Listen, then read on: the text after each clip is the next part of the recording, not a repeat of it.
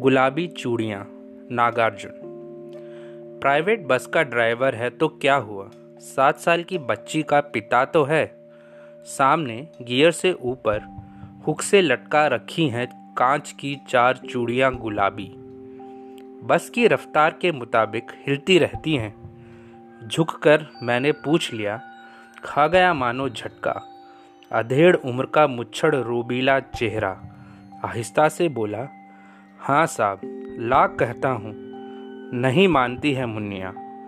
टांगे हुए है कई दिनों से अपनी अमानत, यहाँ अब्बा की नज़रों के सामने।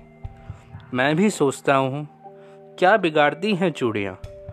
किस जुर्म पे हटा दूँ इनको यहाँ से? और ड्राइवर ने एक नज़र मुझे देखा, और मैंने एक नज़र से उसे देखा।